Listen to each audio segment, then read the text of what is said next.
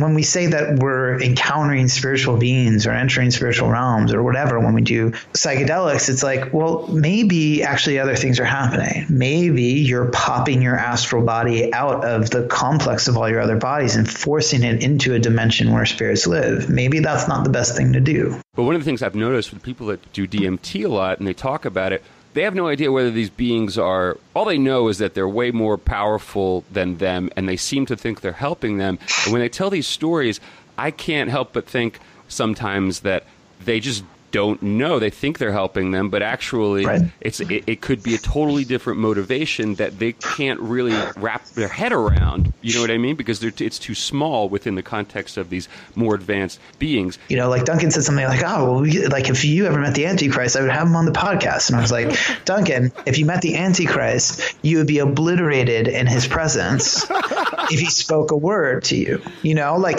it's just not. It's like we're not talking about something you can squint. talk. You just yeah, so, yeah, right, exactly. Like it's just like we're looking at the eclipse.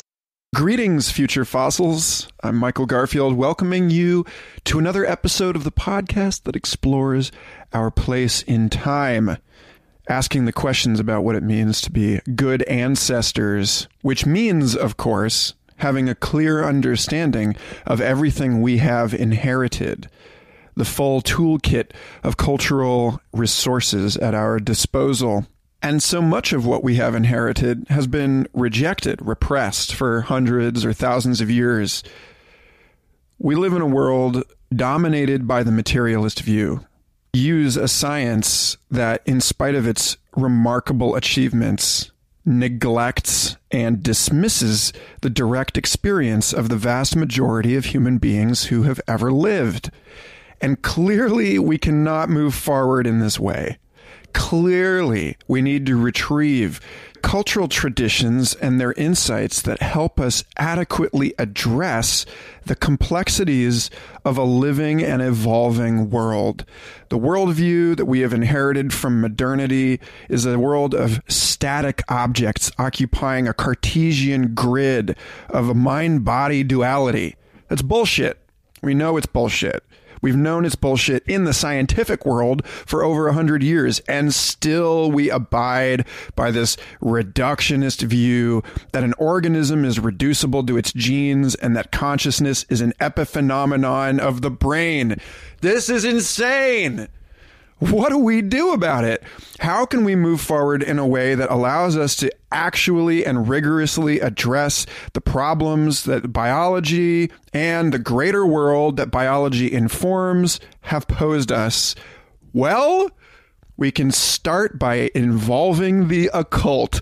That's right, boys and girls, and whatever else is listening the occult. And today, with the delightful guests, Conner Habib, gay porn star and magical practitioner, and our mutual dear friend and my record producer, Mitch Mignano, aka Raven Mikhael of the Shamanic Agenda podcast. More on that later sit down with me today to talk about the occult dimensions of biology, how the esoteric practices of anthroposophy and related traditions understand the living world and how to properly perceive and make sense of organisms as processes unfolding through time. We also get into, of course, because this is my show, we get into, for the first time on this show, reincarnation and the possibility that the identity extends beyond the envelope of the skin and that each of us is actually the whole focused through these motifs of harmonically resonant incarnations. But before we get into that, I want to take a moment to thank every single one of the 88 people supporting this podcast on Patreon patreon.com slash michael garfield.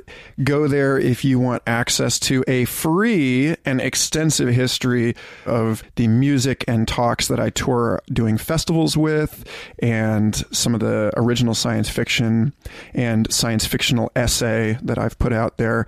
And if these conversations are enjoyable to you then i encourage you to go check out the rest of this stuff as well. It's all motivated by the same desire to facilitate deep explorations.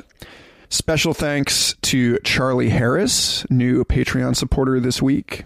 Also, I want to thank all of you who have been rating this show on iTunes. Leaving a positive review of this show is hugely helpful to people that neither of us know who are going to discover your review and decide to listen to an inspiring conversation that changes their lives. So, on behalf of those strangers, thank you for reviewing Future Fossils. Okay. Thank you so much for listening. I'm very, very excited that I get to share this wonderful conversation with Conner Habib and Mitch Mignano. Enjoy.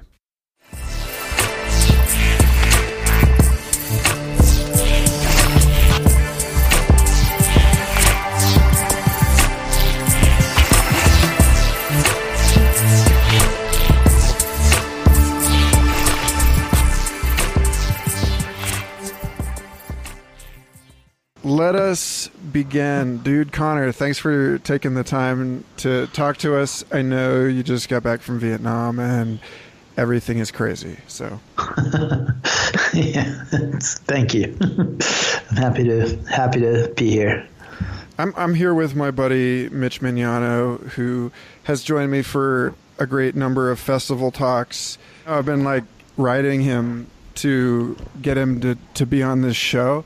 And then he met Duncan Trussell at Burning Man. Uh-huh. and they hit it off, and Duncan had no trouble convincing him that he needed a podcast.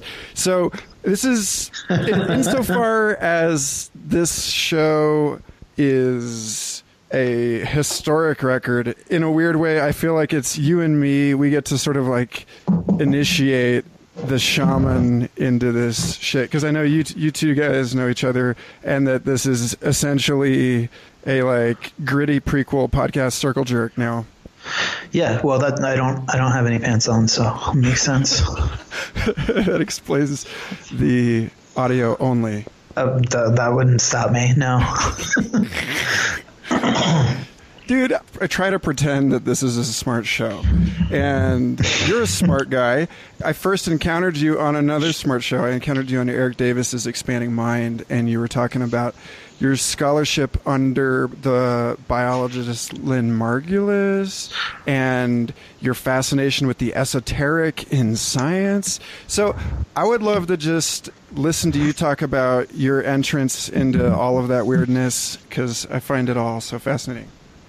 Yeah, where where should I start with that? There's a lot of well, a lot of places. How did you, yeah? How did you end up under Lynn Margulis? Oh well, that yeah. So um, so I went to I finished out my undergrad at University of Massachusetts Amherst, and Lynn and her son Dorian Sagan, her son with Carl Sagan, were sort of kind of known around town, you know. And so when I got into grad school at UMass Amherst for creative writing, you were allowed to take classes in any other department that you wanted if they would have you. So I went to Lynn Margulis and I said, uh, "Hey." Um, I stopped her in the hallway and I just said, Hey, uh, I'm in the creative writing program. She said, What does this have to do with environmental evolution?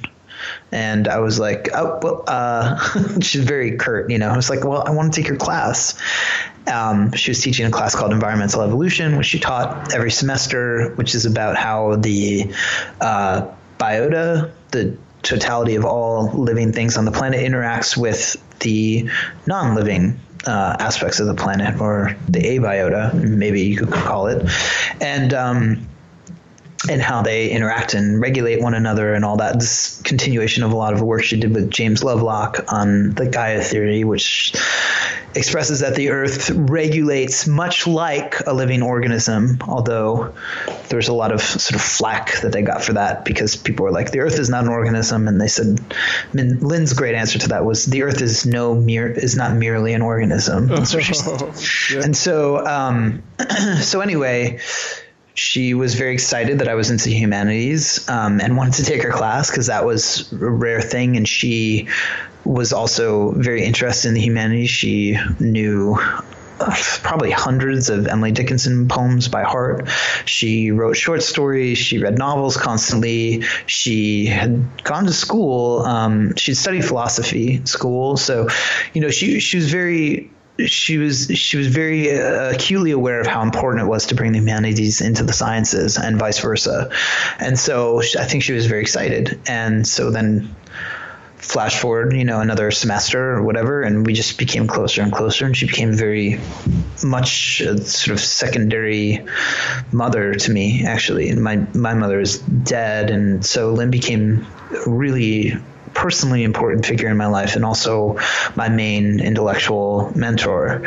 And I'm not a scientist. I probably understand biology more than most people who aren't scientists, but I'm not you know, I didn't do lab work. I studied with her for three years studying scientists and studying natural history and studying um, actual uh, like actual, actual thinking about organisms rather than molecular biology, which is in a lot of ways kind of a phony biology. It's not really about life. Um, and so uh, it's, it's valuable in some ways. I'm not totally discrediting it, but Wait, it has its it has its uses. I want to put a pin in that because Rich Doyle has a book on Beyond Living where he breaks it down and he talks about how molecular biology killed the organism and. yeah. I'd love to come back to that, but yeah, please. Well, that's that that's good. I mean, Lynn always said we, you know, we, we, always thought, you know, we meaning she and Dorian and her colleagues, like we always thought that uh, biology should have life in it because of the bio and the word. So it's, it's important. Um, and so uh, basically, I studied in her graduate organismic and evolutionary biology program. Um, so I was sitting in on graduate seminars. I had no serious science background, um, and just trying to keep up. And she always helped me. You know, every time uh, I fucked my posture it's sort of kind of like a ballet teacher. It's like one step wrong. She's like, nope, nope, nope, nope. And she just had an endless patience for telling me I was wrong um, and helping me get it right until I had an understanding of what they were talking about and their language. And, and it was a huge gift. I mean, it's the best education I've ever had outside of also going to this place called the Nature Institute, which is uh, in New York State, and uh, that's a different story. But I, but really, my main mentor intellectually was Lynn. And so from there, how did you?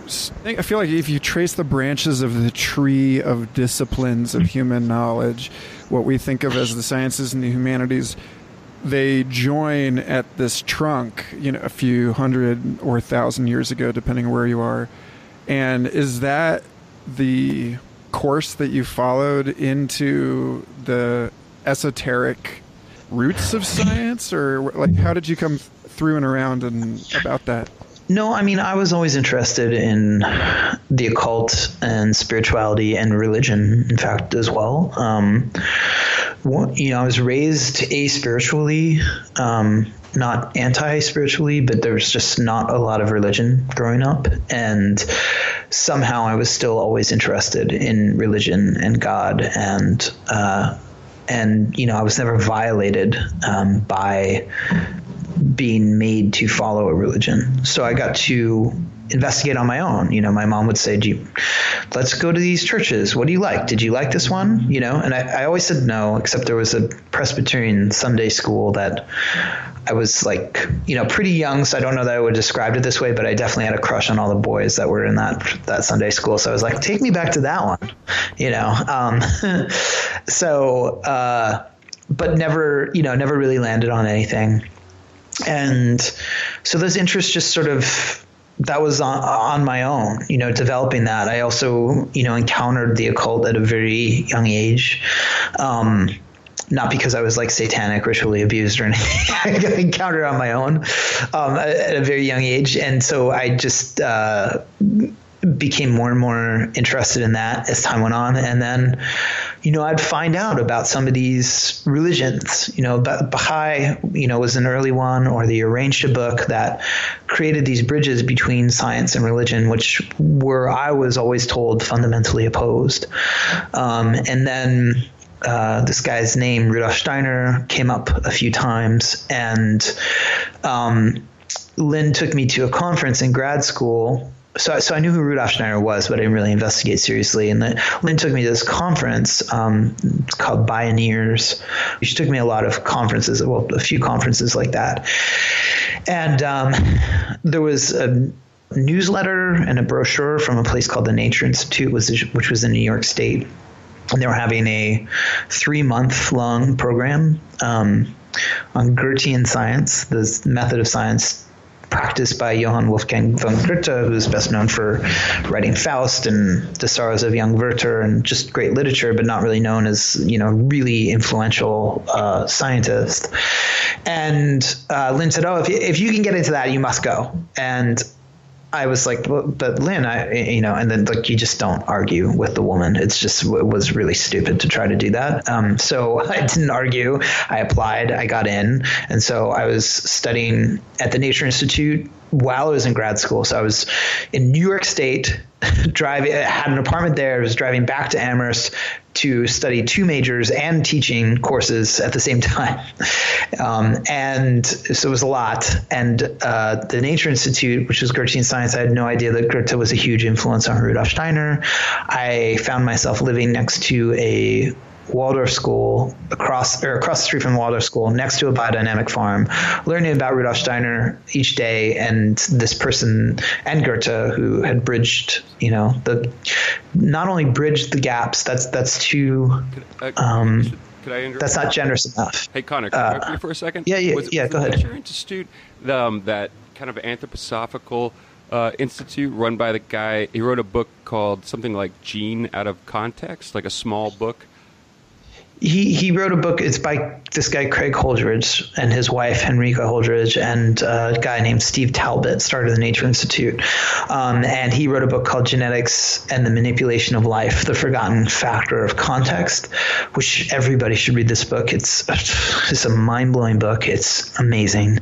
It's out of print. it's so good book. Is, is this just in relation to the like sort of digital reduction of the organism into like just just the genetic sequence?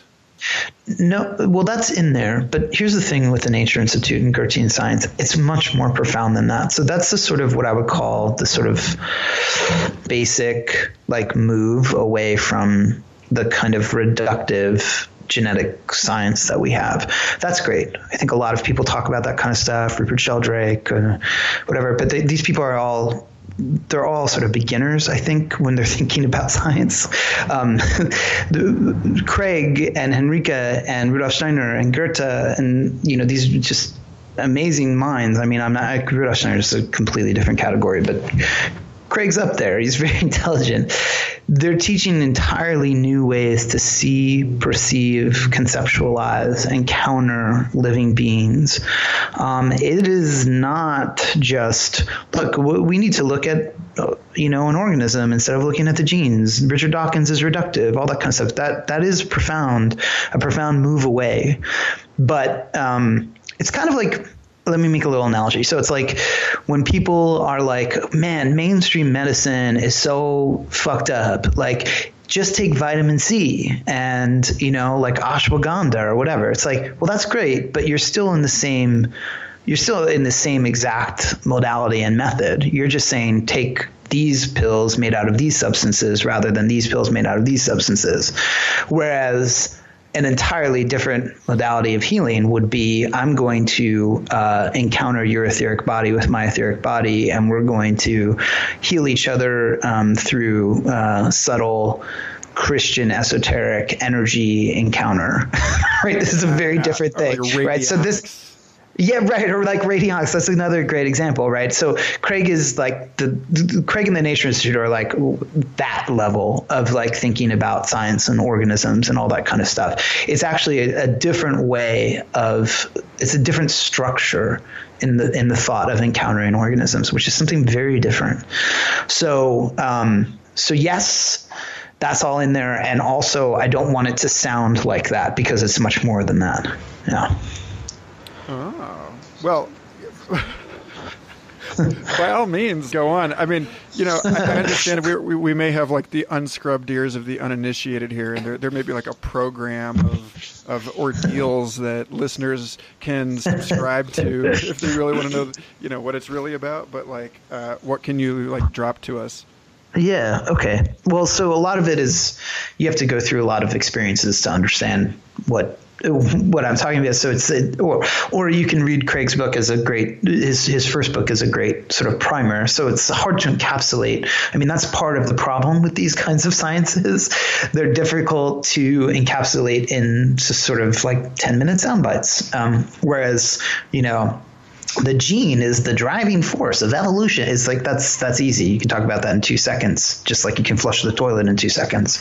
Um, but I think when you Okay, so here's an here's an analogy. Okay, and this is also an anthroposophical thing. Anthroposophy being the system of sort of approaching the world, the gesture of approaching the world that Rudolf Steiner developed. Um, we think that um, if we sort of change the content of our thoughts, um, that will be sort of more spiritually developed. We can sort of change the world once we have better ideas. But what anthroposophy points out is no, actually, what needs to be changed is the movement of thinking. The thought is just the sort of dead husk of the movement of thought, of thinking. So, um, can we get into the actual movement of of thinking itself, apprehend and understand that. So it's like if you sort of view a, a, a sort of a set of motions that produce a thought as an object. This is just an analogy. Then we want to focus on that set of motions, not the not the end product. Um, so when we look at organisms in this sort of Goethean way, what we need to do is uh, not break them down into parts. Well, this is a leg, this is a foot, this is a nose, this is an ear. We can do that, and it, it, it, it's not it's not that you throw that away, but you look at the continuity between each part of the organism, how one flows into another. You begin eventually to see that organisms are not spatial beings, and they're not temporal beings either. They're actually movements uh, or, or, sort of di- dynamic evolutions through that are expressed to us through time. Mm. Um, so organisms, individual organism, not spatial. That's just not true. It's like if you see a butterfly flying around, how can you contain that in a spatial field unless you pin the butterfly, right? So the only way to determine something, an, an organism's existence spatially, is to kill it.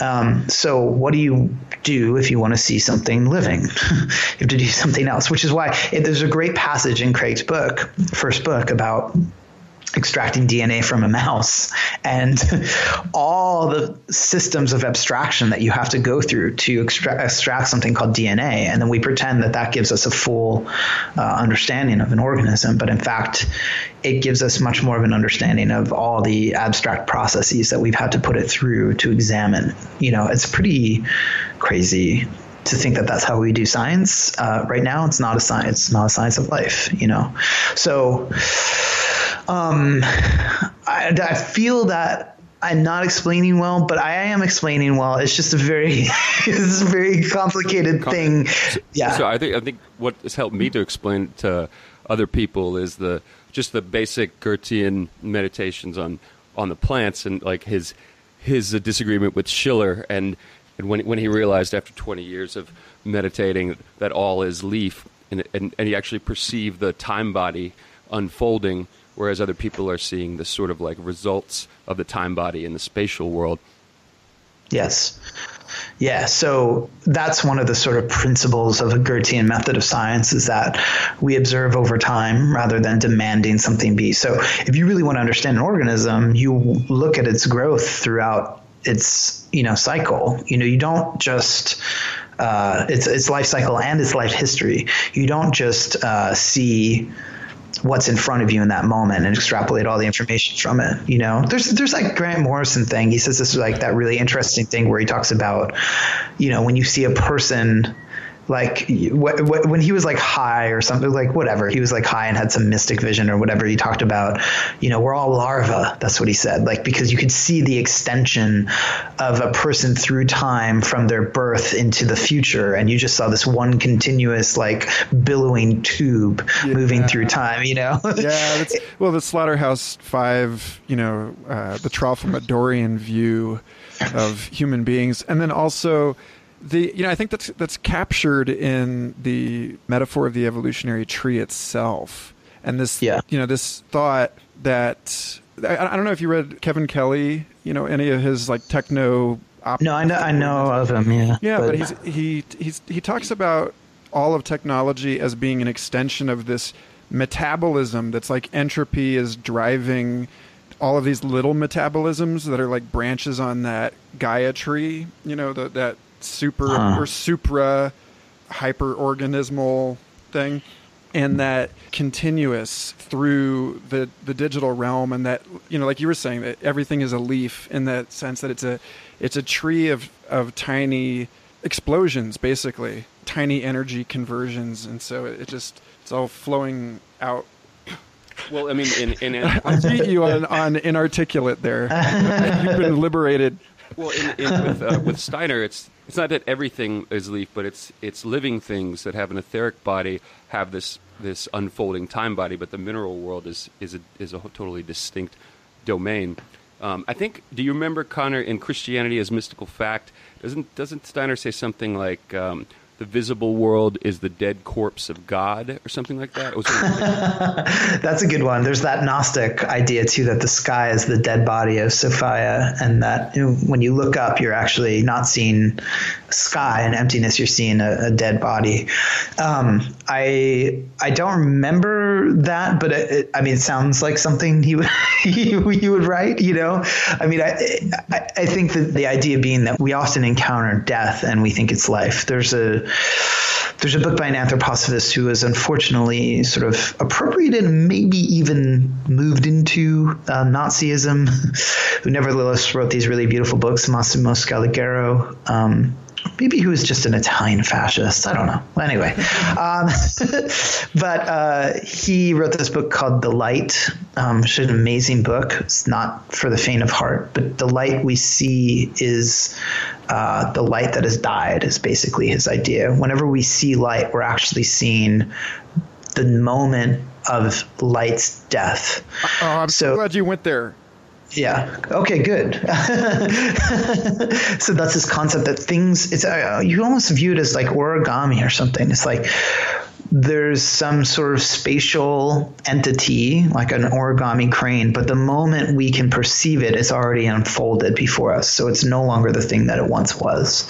So it's it, it it's um its body has unfolded. It no longer and so and therefore that crane is dead. You know, maybe maybe there's a sort of remnant of it in the folds, but it's dead. So we think of it that way when we encounter things. Um, we're encountering them in process. We're not encountering them, and and if and if we encounter them at all, the, we might be encountering the end process, the end of the process.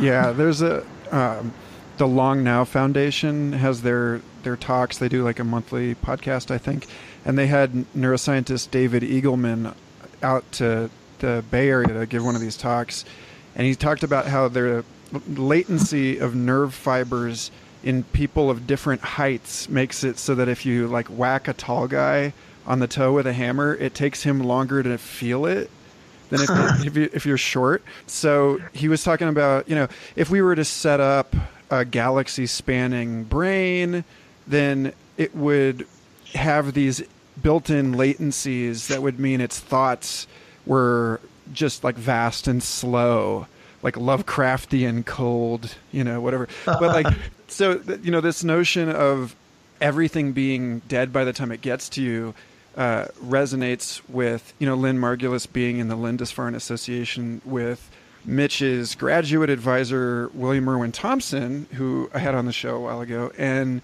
Bill's got this thing in coming into being about the you know consciousness as the latency space where all of the senses meet. But right. in order for you to experience anything at the same time, like a sound at the same time as an, uh, the sight of something means that's the price that we pay is that we're always looking at the husk of it. Or like an extrapolation.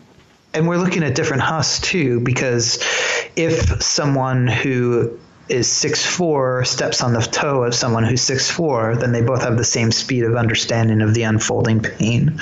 Whereas if someone is five eight steps on the toe of someone who's six four, then there's a difference. You know, so even the even the processes and the husks become different relative to the Husker, but, but, they're they're different relative to each you know each being.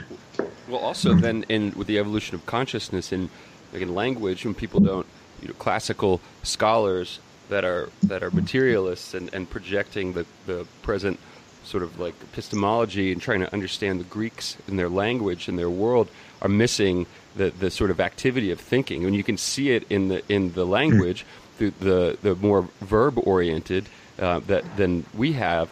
But you really have to do meditations to get to the point where your, your, your consciousness, where your cognition is, is somewhat activated, which psychedelics seem to do for people also. I know that you and Steiner aren't so so into that but hey, you haven't checked in on me about that for years, so you don't know anymore. I thought, well, I just thought Duncan said that sounds like an invitation, actually. No, no, it's fine. I haven't revised my views. I just wanted to give you shit. yeah, well. in that sense, this is actually a really interesting topic in terms of esoteric biology because, you know, I'm a huge fan of Richard Doyle at Penn State and his book Darwin's Pharmacy. You know, he really gets into this notion, this thesis of the relationship between psychedelics and the evolution of you know human self-cognizance and, and syntactic language and so on as the recapitulation of the boundary dissolving experience and the recursion of awareness onto itself that leads to the what he calls the ecodelic insight, which is you know that there is no inside or outside, and that those boundaries are very you know extraordinarily convoluted to the point of you know being a curious investigation rather than a certainty. And so, in that sense, you know, he punctuates this this investigation with stories about his entity encounters in ayahuasca ceremony and you know he's such a, a an elocute and rigorous intellectual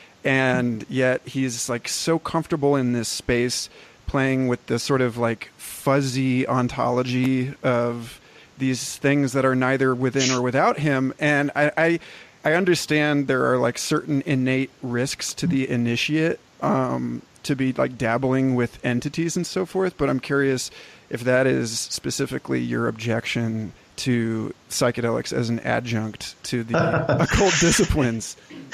Well, there's a lot. There's a lot to pull apart there. I mean, first of all, let me step back and say, every, do what you want.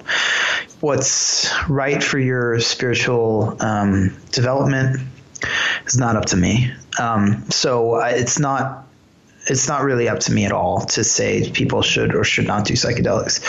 What I want is a different cultural conversation about them that allows different kinds of information in, aside from these are terrible and should be illegal versus these are like bringing me spiritual awakening bro you know like i don't find either of those satisfactory and i'm not saying you guys have those but i'm just talking about the dominant um, the, the dominant conversations, the ones that we're allowed to have or that um, are, are, portrayed here and there. Yeah. Um, so I think, first of all, I don't need them anymore. So I'm not the best person to talk to about them. There are people who are in desperate need of intervention. It's something that Daniel Pinchbeck said a long time ago, which I think is really still very relevant, which is that they are medicine for people who need to be shocked. It's like taking really, really potent antibiotics for an illness. You know, it's like you don't really want to have to do that. you know, like it would be great if you could heal on your own, but like most people can't, so they need something, you know.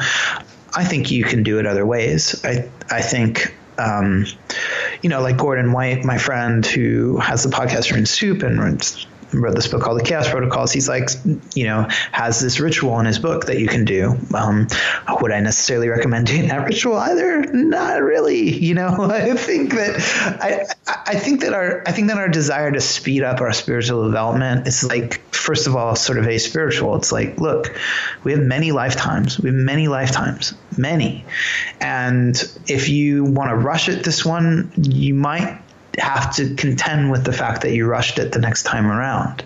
Um, there's no way um, really to speed it up in the long run because you're going to have to have another life.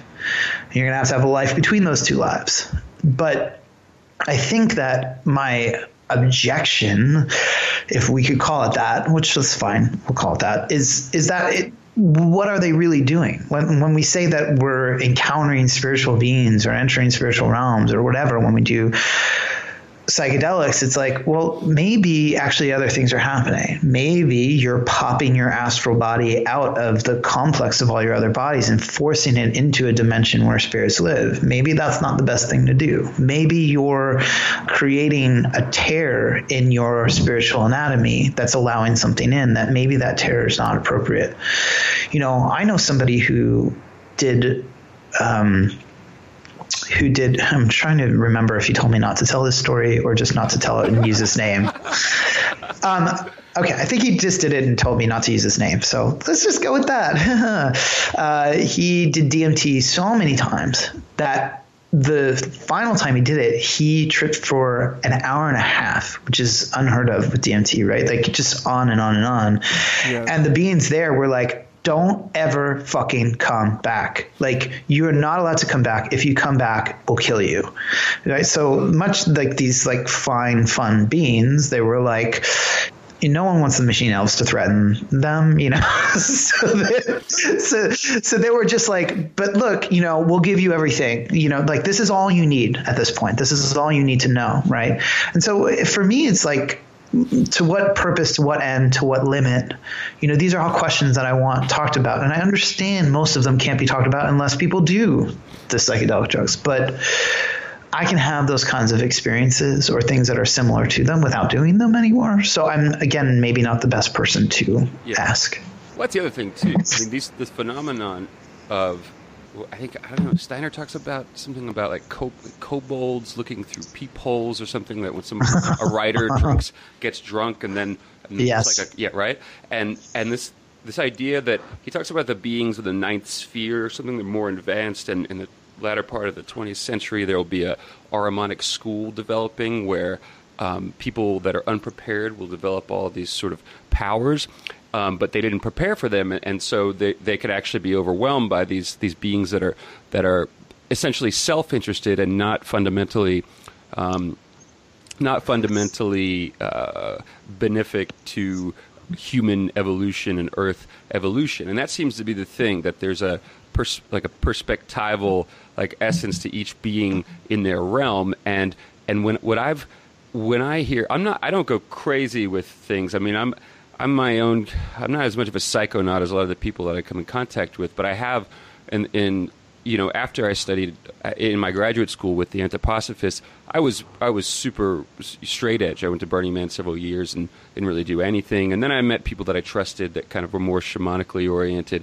But one of the things I've noticed with people that do do DMT a lot and they talk about it, they have no idea whether these beings are all they know is that they're way more powerful than them and they seem to think they're helping them. And when they tell these stories i can't help but think sometimes that they just don't know. They think they're helping them, but actually, right. it's it, it, could be a totally different motivation that they can't really wrap their head around. You know what I mean? Because it's too small within the context of these more advanced beings. And I, I think I was in the, was Duncan on the Shame Mouse when uh, in conversation he was talking about it, and I actually liked what he said. He had a very positive spin on it, but at the same time, it, it is fundamentally ambiguous. I mean, how how can how how how can it not be? But so I think that I always tell people, look, like take it for take it for what it is, but just take personal responsibility for your own um, balancing your own humanity within within the Earth context of, of Earth ev- of Earth evolution to the best that to the best that you can. So it's sort of like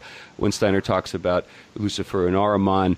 I mean, I feel like the lessons I learned from the anthroposophical study are what have kind of given me a framework to be able to process uh, yes. experiences. And so I think the combination can be really healthy because I also feel like it's through certain psychedelic experiences that I've been able to understand what the fuck he was talking about. You know, right, I, right. I, like all of a sudden like something. You know, you know how it is. You re, you read you read Steiner, and then it's like I don't know what he's talking about, but I'll I know that he's so smart, and everything else has eventually made some sense. You hold something for seven years, and then in meditation or through some personal experience, all of a sudden it pops out like a fruit falling from a tree.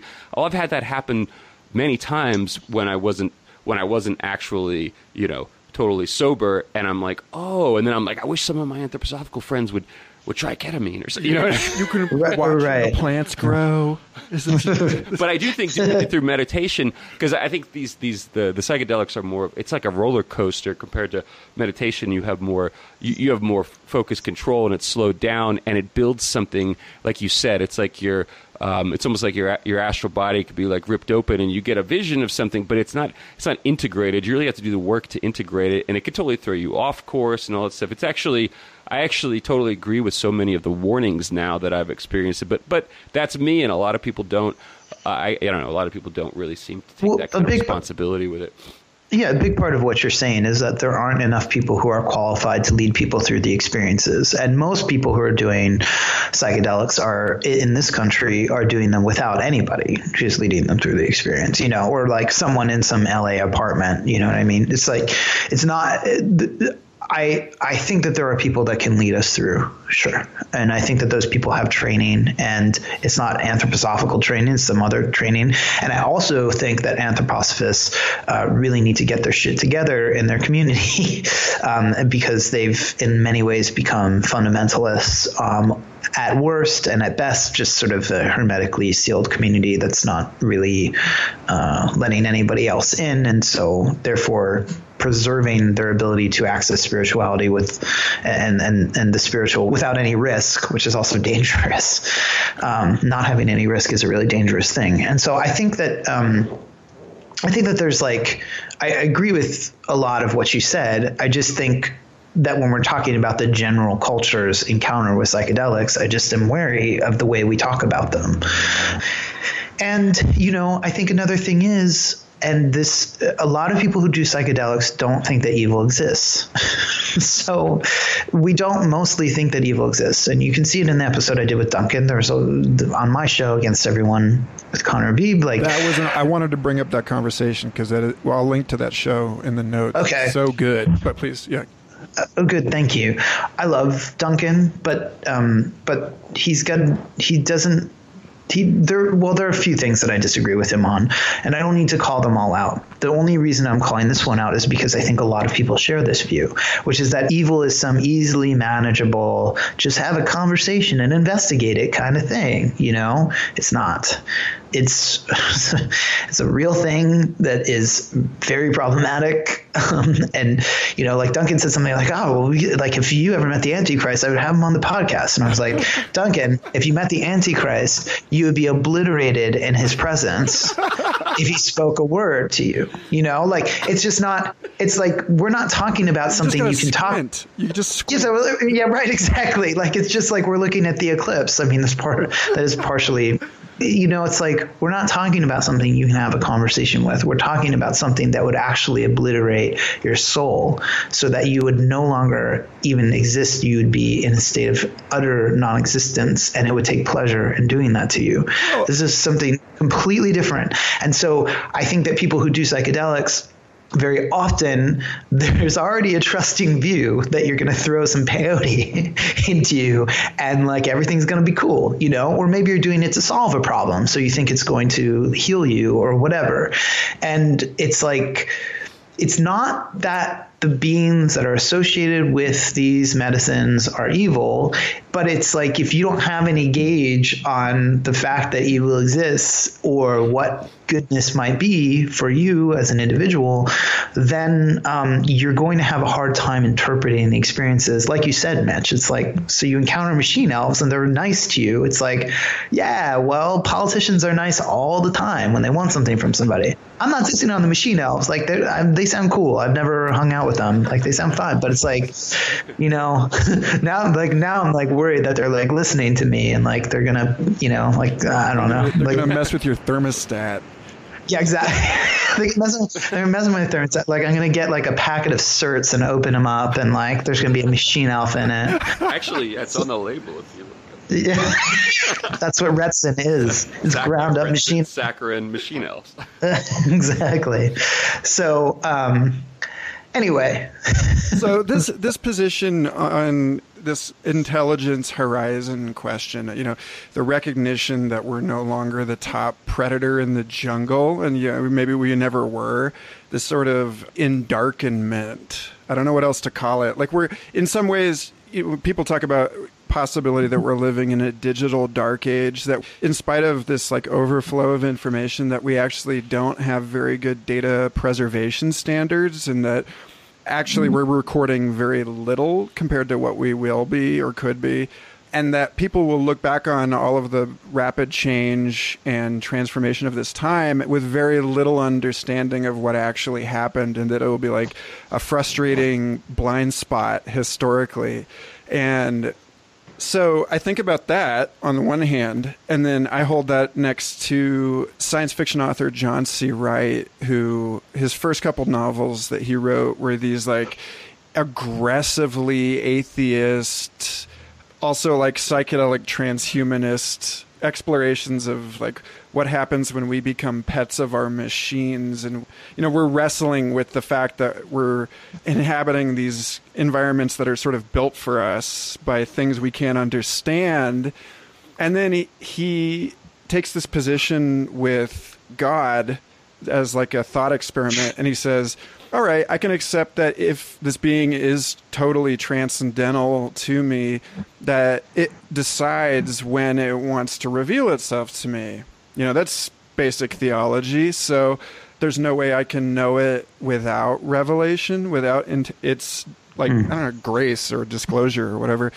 And so he says, "Show yourself to me." And then two days later, he has a heart attack, ends up in the hospital, has like a visitation from the Holy Spirit, and converts to Catholicism in his 40s, and like goes on mm-hmm. writing science fiction about planet-sized computer brains dictating the actuarial tables of human evolution for thousands of years that we end up moving out into space as like pets of planet god computers well, I mean, I, if you have a god, if you have a god of demands, show yourself to me. You're gonna get a god of demands. You know, it's like I think it's like you could instead find a most loving God and and uh, say, you know, make me feel good. You know, like you could do that instead and encounter God that way. I don't know why people like have that kind of exclamation point you know idea of like how God is supposed to reveal himself, you know, or itself. It's like you you know like you know if you have any idea of God, like you know that that thing can do anything, right? So why not like why not ask for a car? you know, like I think it's like and that can be a revelation instead. Instead of but, a heart attack, yeah. Yeah, oh no, people don't people don't like to think that that's how it would show up, you know, but whatever. I want to I want to ask you about you know your time horizon as someone who believes in reincarnation, which is strangely something we've never touched on this show. And yeah, just how do you feel this in your daily life as as something that like puts you know pressure on your decisions or relieves pressure from your decisions or? Yeah um well, first, I experience reincarnation primarily through uh, the, the, sort of proof of it for me whatever that meant was was being contacted by people who had recently died and sort of getting the sense that like there's they're a a being was transforming. So um, I've never met someone on the other side of that who was reborn again that was like, look, here I am. You know, it's, it's not like that for me. Although I did so so it's an incomplete experience of it, but it is an experience of it nevertheless. Um, so it's not just something I read about. Um, but I do experience people in my own life that I'm like, oh, here you are again. You know, when I first meet them. Um, and it always seems to have something very uh, just just you know just the weird shit that you're like no this can't this is not a coincidence you know? So that's one of the first things where it's like the um, the ability to discern coincidence from karma. I, I, coincidence is much it's still there but it's just much less present than it used to be for, for me. Um, the world is filled with meaning, which changes your time frame um, because it's not just shit happening. You know, it's like happening to you. Things happen for you, um, which is different. It's different. Uh, it's different having a surprise than having uh, someone deliver you a gift that you knew was coming. Um, yeah. I I also, you know, Rudolf Steiner has this great metaphor of like you're he's very funny. People don't think of him as funny, but he's actually really funny. He makes a lot of jokes um, that we just don't get because he has a German face or Aust- Austrian face. But it's like so he he says like it's as if you were standing on a balcony and you drop a flower pot and then you run down the steps very quickly and then the flower pot lands on your head you know? Um, like you can do it to yourself you know? So i try to view myself as my own child um, because i am. I'm the only uh, i'm i'm the kid you know? Because i'm gonna have me next time. Um, and as i've had myself before as i've been born for myself before and i'm gonna have me after i die in this the life i have this sort of weird life I have between this life and the next. So I um, I try to keep that in mind. I try to clear up my karma. I try to do better. Another Rudolf Steiner thing. Don't say be better, say do better. There's a different ego slant between those two things. So I try to do better. Um, and I pray to do better. You know, I, want I pray and I work and I think about doing better each day, not just each year or each week or whatever, because I know it's coming for me. I know I'm going to be changed and then changed again and then changed again and then changed again into different bodies and non bodies. So, um, so yeah, how what else? That, how does that interact with the Twitter time horizon? Because you're great. you're great on Twitter, you know, and it's like uh, I somebody who is sitting on that like wide open Alex Grey style like plane of awareness of just everything transforming into itself. You know, just innumerable masks peeling off one another forever to reveal the only lover you've ever had, and then like, and then meanwhile, like you know, throwing shade on Twitter I was like, uh, how, does yeah. join in you? Yeah, well, I, I, would definitely say I've thrown shade less over time. Um, you know, everybody was really nice in the beginning of Twitter, and then everybody got really mean. Um, and I'm I'm I'm nicer now than I was before. You know, there was last year I really was like, okay, I'm really going to try to only attack people and institutions in power and and that's only to sort of empower other people, not even really to attack them because they're not going to give a fuck about what someone says to them on Twitter, but to empower other people to sort of be critical. But then you know I would get these like sort of just like bitch fests, you know, with people like back and forth and just like, well, obviously you know nothing of my work, you know, just like this total right. So so the challenge for me is not a challenge of how to be on Twitter as like some like awesome you know some awesome but it's it's more of like what what feelings arise in me? Can i pay attention to them? And what do i do when i have those feelings? You know it's a self-observation thing. It's an externalization of you know which errant thoughts and and get out which thoughts are really my own all that kind of stuff. You know this year I think it was like a couple days ago. I tweeted like, you know, if you ever feel like attacking someone directly on here, post nudes instead. and um, I've posted a few nudes so far, um, so I'm just trying to be. I mean, not that I wouldn't anyway. That's the good thing about being me is nobody would know. Oh, he's angry. They'd just be like, no, that's just Conner being naked, you know. But I, I I'm tr- I, I'm trying to do something different with it this year. Um, I'm trying to make it as useful to myself and others as possible. But the challenge all along has been, why are you acting this way on here? You know, and so it's a, it's a sort of detachment. I have this sort of detachment from the way that I interact with people on there um, that helps me observe myself. I, I, think this comparison has been made a lot that social media is like being in traffic, and I think there's you know there's something about the way that like time dilates and your dope system is stimulated every time you can let off the brake a little and you know, it just our attention is like grabbed and frozen in weird ways, and we feel in the belly of the beast. And it it all sort of boils down to to bring it back around to this thing about evil because. I, I I love talking about evil.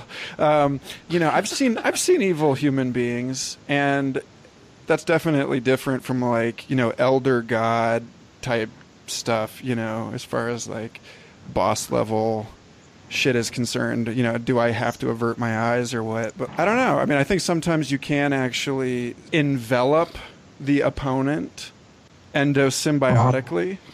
Uh-huh. you know, like the, the the day that I was sort of non coincidentally released early from my state supervision in Texas a couple years ago over a nonviolent offense, I had a uh, I was reading Adi Da talking about like a world governance, you know, like a world federation of everyone who you know, just knowing that our identity is rooted in our never abstracted, never removed, always embeddedness with each other. And I was like, hmm, you know, just sitting in court waiting for my number to come. And it was like somehow you like reach behind things and accidentally bumped the tumbler that opened the lock. You know? and that if you if, if you were to try and like host a podcast where you interview demons, that that's like not it's not going to work. And you're right, it's not going to work because even in, because there's something sort of like abrasive or aggressive about love directed in certain ways in which the other is sort of still recognized as a spiritual opponent. I don't know hey, whose podcast is this? You know, like that would definitely be a line on one of the episodes sooner or later, like where the person just realized that they were, in fact, not the host. um, I mean, I think, I think, yeah, I mean, I, I get what you're saying too, is like, the shape of something it, i mean it, it's that you know photon fucking particle wave thing. It's like if you look at a demon with love you get a different interview than if you look at a demon with fear you know? And so you know what exactly would you get? Um, and in fact they want a lot of them want to be looked at with love and be redeemed and neutralized you know? Um, and they they seek that out in people very often, which is why they can be very insistent sometimes. But even you know, I mean, I, I don't think anybody. I'm not saying you're saying this, but I don't think anybody on Twitter is evil for the most part. You know, it's not, you can't really do, you know, maybe Twitter itself is evil. I'm not sure, you know, but uh, probably not. Probably not. It's probably um, it's probably a framework um, it's it's probably something that's taken taken us away from the kind of socializing we thought we would do and and change it into something else. But yeah, yeah well, social media, right? So I, I don't know if I'm be able to interact in this conversation without quoting Steiner. I don't know, maybe it's because because it's with you, but I think I yeah. remember him saying. Um, evil is that which is out of place. That in one in one epoch, uh, something that's healthy can be evil when it's uh, disproportionately manifest in another. So when you, I mean, you're talking about the phenomenon of what you're talking about social media when people are bitching on YouTube and it's so easy to because you have a because you have you're in a car or you're on a computer. There's not the person in front of you for you to sort of be be sensitive to all the ordinary cues that you're enculturated to um, to have when you're interacting with another human being aren't there. And so there's a lopsided sort of agency. And so in a way it is the the Twitter or the computer or the, the media itself that it's not that it's evil in itself, but the way that it disfigures the proportionate interaction of beings that are enculturated to have certain sensory cues, that the the, the epiphenomena of that is it creates an effect of evil unless you were to compensate for it and by becoming conscious of it and then adapting to it like what you were talking about the little things that you have like okay i'm going to put a nude pic instead of you know when i have this. That's what seems to me would be like a step in the process of of adapting to the mediated context which is something we're all going to have to do a, a, heck of a lot more of. It's like an immune right. system against the machine Yeah, yeah, some, it's something like that. I mean, and interesting. A lot of people would think that the nude pics were evil, but the sort of crazed comment was not, you know.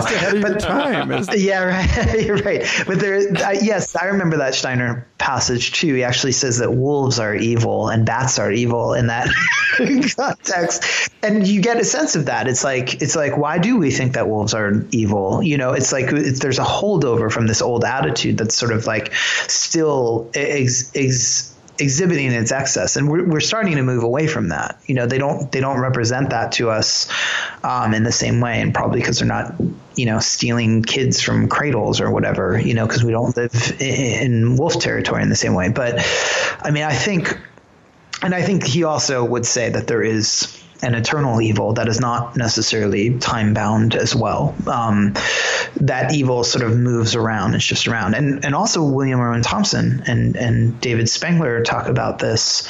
Um, in a positive way, like you know, anything that sort of moves culture forward is going to look evil at first, right?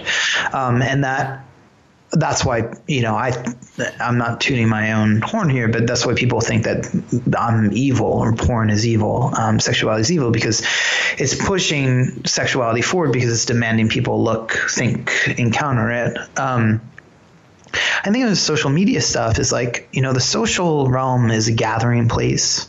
It's a place where we're held. It's something that's sort of um, can blur our identities. Um, it can bring us together like by holding us, you know. And so, um, all these different when we enter into that gathering place all these different movements and gestures become available to us. We can infuse by it. If you think of going to a mass protest all the kinds of interactions that can happen there. There's so many different sorts right? And then we can carry them back into our lives. But when the social becomes sort of bound up in a social media a different medium or a mediator um, that's mediating the kinds of social that we have and the kinds that we can direct toward each other in a certain kind of way. And it's warmthless, you know, and it wants us to sort of robotize ourselves so we can power it, so we can become its power cells. Um, so it's really about recognizing and embracing the energy that we know we're entering into when we're on Twitter or Facebook or whatever. It's not about discarding the mediator. It's about seeing what the mediator is and engaging with it the right way. It's interesting it's just occurred to me that you're talking about like the the sort of nexus of the folk image of evil uh, moving from the wolf and the bat of Dracula to the like the Matrix, which is a technological vampire that's like actually like literally draining people's life force, and it's this uh, yeah that's I don't know that's just it just hit me that that the Matrix is basically like Internet Dracula. Oh, yeah, exactly. well, dude, this is so cool having you on the show. I feel like you know we really only uh, scratched the surface of what we could have been talking about, you know, here, and I really appreciate your time, and I, I don't want to take too much of it up before you go, but I do want to give you a chance to stump what you're what you're working on right now, and to, if you want, to leave a message in the archives for the unborn digital archaeologists that are going to dig this up one day? Um, yeah, what the fuck are you guys doing listening to podcasts? Um, I they just put them no. on while they're you know. they're like jewelry, like they're since they're not physical beings in the same way. Podcasts are like jewelry. Um, yeah, so I'm I have a dual formats, a podcast and also a web series called Against Everyone with Conner and Habib. If you go to patreon.com forward slash Conner Habib, that's where you can support it, which is a really good idea because I like interaction and money and the feeling of validation and all that kind of stuff. But also, I spend a lot of time doing this thing and it's for free for everybody. So if you can contribute, that is fucking awesome. Um, the show is a show about ideas. You know, I started it because every almost every podcast I was on or media thing, like we would start getting to like the cool shit. And then as soon as we got like sort of deep, people would be like, okay, and then on to this next thing. And I was like, no, no, no, no, no, no. It's like, let's do this, you know? And I just wanted, you know, and also I was like irritated that everything, you know, was like so many people's podcasts are like, you have this thing, this book came out, this object came out. Let's talk about the album that you have out now. Let's talk about, you know, it's like it's so topical. Where I just thought like interesting people have interesting conversations, and I wanted more of that. And so, um, I wanted to have conversations with people that you know that I thought I could have good conversations with. So there's that aspect of it. Um, and then also I give a, every few episodes is also a, a little mini lecture by me instead of me talking with someone. So I've talked about the nature of time and space, identity politics, the abolition of work, all that kind of stuff. And um, yeah, dude, we didn't even get into your whole like uh, your, your, issues on the state. That piece, your early episode about like uh, statism was. I was like, oh shit, we got to talk about anarchism well, just do what thou wilt. Um, so, uh, so, so that's my show, and that's like the sort of main output right now. Though I have, you know, some articles that have been coming out, and I still use my Twitter. I have a, a book that is. Um, let's it, it, let's say it's coming out next year, um, and I won't I won't say anything else about it because I will be announcing something about it soon. So yeah, that's that's what I'm up to basically. Rad, dude. And and Mitch, I guess I want to give you an opportunity to stump your yourself and leave a message in the time capsule too, if you want to. Yeah, stump myself. stump me in this. Like a political like campaign, a... like you stand on a stump I see. And you you speak. you say, "Hey, yeah. that's a good idea." Senator. well, I don't know. I mean, I don't know what I need to say on a stump other than that. Uh, I, I, guess like one of the reasons you said being on here now, this sort of uh, prequel. Um, I think it's worth mentioning that. Um, I mean, I met Conner years ago uh, when I was editing Edge Realms of Consciousness for the Evolver books, and and we both connected because we were these sort of uh, I don't know what you call it, but uh, left-hand path version of uh, anthroposophists and uh, seemingly left-hand path uh, and and uh, Lindisfarne people, right? Because Conner is also a gay porn star, and I was a professional gambler, and that was sort of like out of the ordinary for all the other the other people that I was meeting in in that in that context, and I I remember when I stayed with you in San Francisco years ago, you kept mentioning this name, Duncan Trussell, um, and saying that you wanted to get in contact with him and get on his podcast. And I didn't hear his name for many years until uh, I was on the road with Michael here. Uh, we drove to Eclipse and Burning Man, and Michael had started this podcast, and he was sort of as we exchange because we're collaborating musically, but um, on a on a different level, we're apparently collaborating cosmically because he basically gave me a um, like a 101 course on podcasting by playing different people's podcasts, talking about where he was at. I have no intention of uh, uh, being on or having my own podcast at that time. But I met Duncan at Burning Man, and then again at the uh, uh, after party for uh, Horizons. He was hosting. He was doing a live podcast recording in in Brooklyn um, for the Horizons Psychedelic Conference um, after party that Symposia was holding, and and we immediately. Uh, we immediately connected and, and, and he invited me to a synthesizer uh, expo the week later. I happen to be into synthesizers, and he didn't know that, but um, or he did know that, but we never explicitly discussed it. So we go there, and then he says, "Oh, you know Conner? Oh, I'm going to send him a picture right now." And I'm like, "Yeah, yeah, I totally know him. I haven't talked to him in years." Um, and and then I was thinking about how did I meet this guy Duncan? How did he? There's physically meeting him, and then his him coming into my consciousness through through Michael, and then uh, even further back through through you, but in this totally kind of seemingly mm. random way, up until the point where I become close friends with him, and I'm thinking about the things that Steiner said would talk about about incarnations and destiny, and how you, are in uh, elementary school. Uh, class, you're, you're in homeroom with the people that you're supposed to be in homeroom with. This kind of this kind of uh-huh. stuff, and and and then three days later, Duncan's like, "You got to start a podcast, man." So right now, I'm in the process of of, of developing uh, my website and uh, you know different a number of different things and practicing for that. But the Shamanic Agenda podcast will be eventually coming out. I think Duncan's going to be my first guest since this is all his fault. Uh, so um, I'd love for you to be be on as well. I want to talk about these kind of things. Um, so that's that's where I'm at right now. It's my stump talk. yeah, that's the first uh, advertisement for something that doesn't exist yet we've had on the show. So, hey, right on. Dude, guys, guys, thank you both so much. I, I really appreciate it. Thanks, man. Thanks. I was hearing when you said that. I'm sorry. I was just hearing some atheist listener being like, "Besides God."